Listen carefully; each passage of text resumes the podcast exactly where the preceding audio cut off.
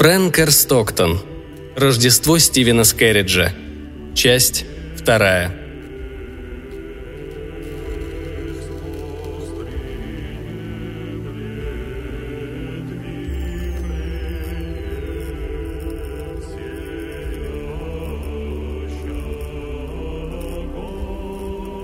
Артур Тирол опустился на стул и закрыл ладонями лицо.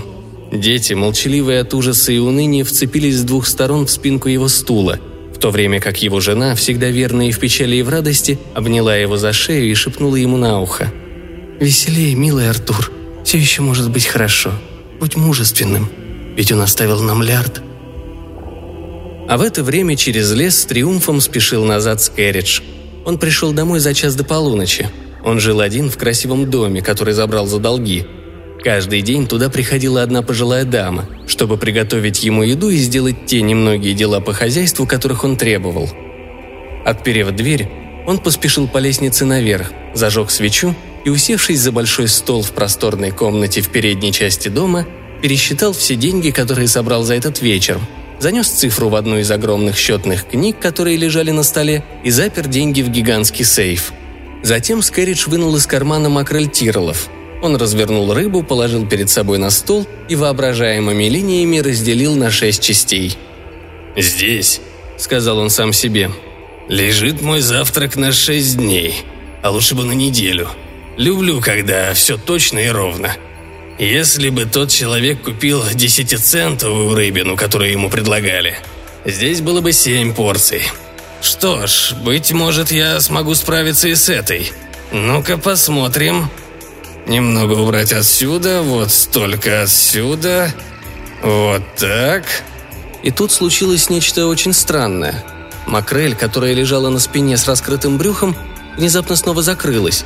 Несколько раз глубоко вдохнула, затем, вздохнув с заметным облегчением, забила хвостом – чуть закатила глаза и, осторожно прислонившись к груди Грозбуха, села на хвост и посмотрела на Скэриджа. Этот тип, перепуганный, отшвырнул стул и во все глаза уставился на необычную рыбу.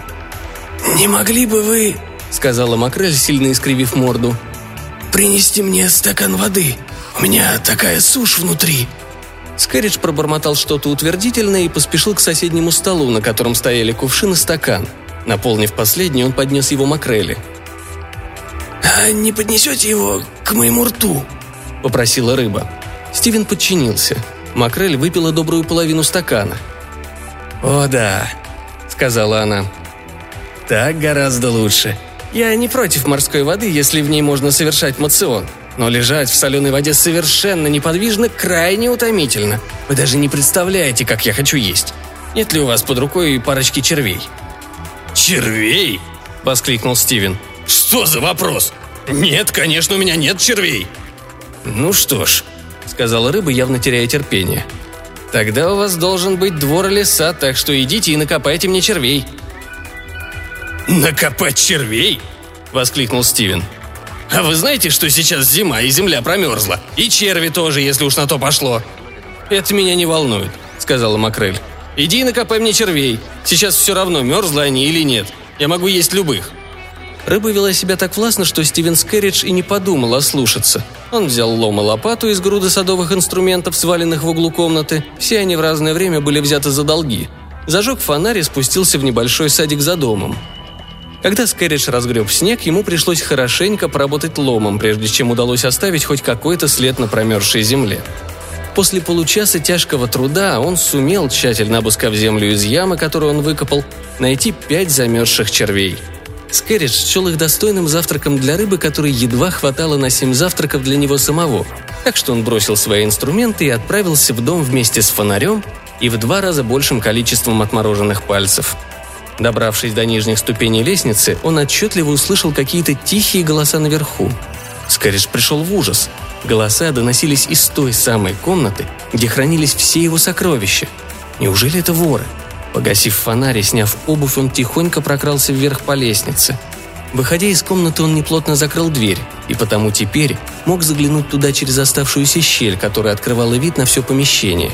И какое зрелище предстало его широко раскрытым глазам. Кресле, его собственном кресле, за столом сидел карлик. Его голова, огромная, что качан капусты, сидела на таком маленьком тельце, что его почти не было видно.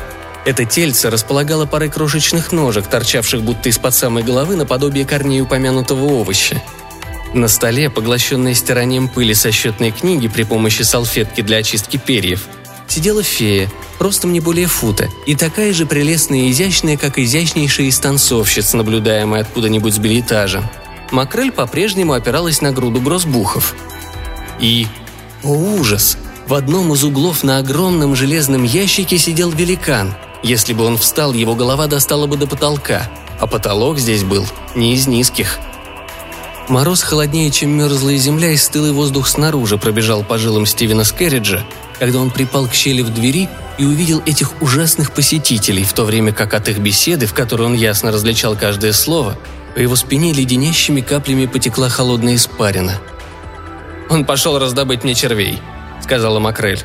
«И мы вполне могли бы все уладить, пока он не вернулся. Что до меня, я совершенно уверена в том, что говорила». «О, да», — сказал карлик. В этом не может быть никаких сомнений, совершенно никаких. Я верю каждому слову». «Разумеется, это так», — сказала фея, вставая на счетную книгу, на которой больше не было ни пылинки. «Все это знают». «Что бы это ни было, у них по этому поводу полное единодушие», — дрожа подумал Стивен, который по-прежнему смотрел во все глаза и слушал во все уши. «Что ж», — сказал карлик, откидываясь в кресле и закручивая маленькие ножки одна вокруг другой, пока они не стали напоминать конец каната — Давайте расставим все по порядку. Со своей стороны, я бы хотел увидеть, как все неправильное становится правильным и как можно скорее. «Я тоже», — сказала фея, усаживаясь на грозбух и скрещивая тонкие, обтянутые атласом лодыжки. Она только что наклонилась, чтобы смахнуть забытую пылинку. «Я хочу, чтобы все было мило и прелестно, и просто так, как надо». «Что до меня», — сказала Макрель, — «я нисколько не разделяюсь, я хочу сказать между двумя мнениями. Но на чем бы вы ни согласились, я уверена, это меня устроит». «Тогда...» — сказал великан, поднимаясь на ноги и едва избегая чреватого неприятностями столкновения своей головы и потолка. «Давайте же приступим к работе. И пока мы этим занимаемся, все тут и вычистим». С этим все согласились, и великан передвинул макрель на угол стола, попросил фею встать рядом с рыбой, а затем разложил все грозбухи, записные книжки, счетные, кассовые и вексельные книги на столе и открыл каждую из них на первой странице. Затем на стол взобрался карлик и взял перо.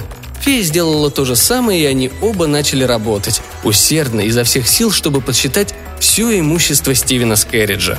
Как только каждый из них подводил итог двум страницам, великан переворачивал листы, Ему приходилось справляться очень быстро, настолько стремительно работал карлик. Его голова великолепно годилась для расчетов, ведь он так долго балансировал ею на тонких ножках, что для него не представляло никакой сложности подвести баланс в нескольких грозбухах. Фея тоже бегала по колонкам вверх и вниз, как будто исполняла танец, в котором единственными движениями были вперед и назад, и справлялась со своим делом почти так же быстро, как карлик – что до Макрели она не умела складывать, но фея говорила ей, какие цифры нужно перенести на следующую колонку, а она запоминала их, и таким образом очень ей помогала. Менее чем через полчаса великан перевернул последнюю страницу последней книги, и карлик написал на большом листе пищи бумаги общую сумму состояния Стивена Скерриджа. Фея зачитала итог, и несчастный слушатель у двери был вынужден признать, что их вычисления абсолютно точны – «Так, далее», — сказал великан. «Вот список арендаторов. Давайте составим опись». За 20 минут великан, карлик и фея Последняя читала имена арендаторов Стивена, великан определял, сколько причитается каждому, а карлик записывал напротив имени суммы. Составили опись, и великан прочел ее таким голосом, который не оставлял сомнений в серьезности происходящего – «Ура!» – воскликнул карлик. «С этим покончено, и я счастлив!» И он легко шагнул со стола на подлокотник кресла, затем вниз на сиденье, потом прыжком на пол, непостижимым образом удерживая во время этих проворных перемещений в равновесии голову. «Да», — сказала Макрель. «Все прекрасно, но сказать по правде я все же несколько разделяюсь». «Ох, не будем сейчас об этом», — сказал великан. Кто старое помянет, тому глаз вон».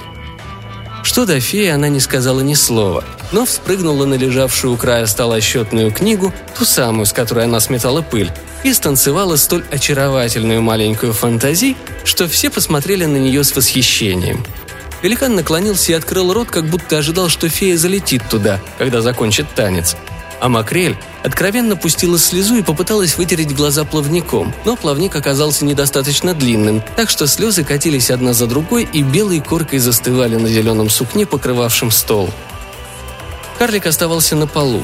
Он приподнялся на цыпочки и застыл без движения, как будто пребывал в глубочайшем сне. Даже Стивен, хоть и был ужасно взволнован, подумал, что этот танец – самое прекрасное, что он когда-либо видел. Наконец фея закружилась так, что стала напоминать снежок на палочке, а затем неподвижно застыла на носочке одной ноги, как будто упала с неба и воткнулась точно в счетную книгу. «Браво! Браво!» – воскликнул карлик, и можно было слышать, как под огромной головой хлопают его маленькие ладошки. «Ура!» – закричал великан и сомкнул гигантские ладони в хлопке, от которого, как от пушечного выстрела, задребезжали стекла в окнах. «Очень мило, правда, очень хорошо», – сказала Макрель. «Хотя я несколько раз...»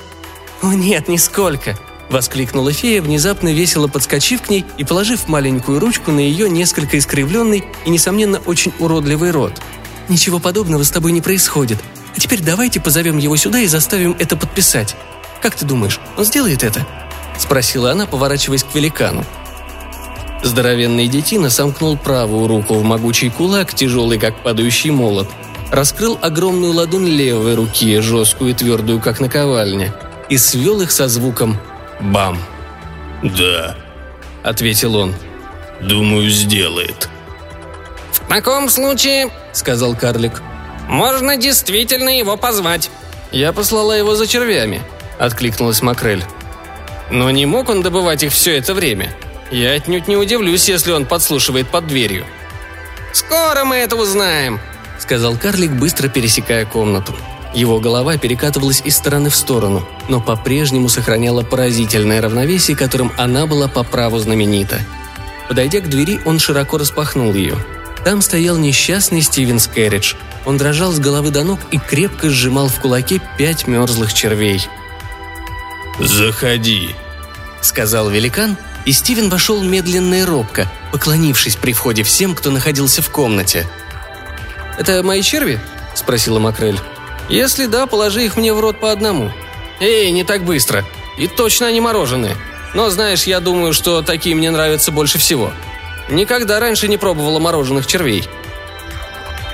К этому времени карлик оседлал стол и, развернув опись, встал, указывая на соглашение, написанное внизу листа, то время как фея уже обмакнула перо в чернильницу, которую держала в руке, и встала с другой стороны описи.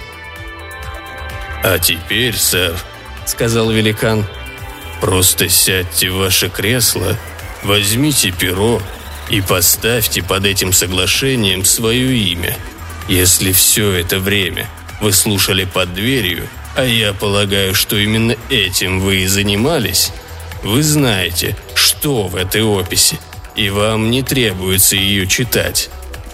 Стивен думал об ослушании не более чем о том, чтобы вызвать великана на поединок, поэтому он уселся в кресло и, взяв у феи перо, написал свое имя под соглашением, хотя и знал, что этим самым актом, который он подписывает, лишается половины своего богатства – Поставив подпись, Скэридж положил перо и оглянулся, чтобы узнать, не требуется ли от него еще что-нибудь. Но как раз в этот миг что-то как будто надломилось у него в шее. Его голова упала вперед и чуть не ударилась о стол. И он проснулся. Не было больше ни описи, ни феи, ни карлика, ни великана. Перед ним лежала распластанная макрель с раскрытым брюхом. Все это был сон.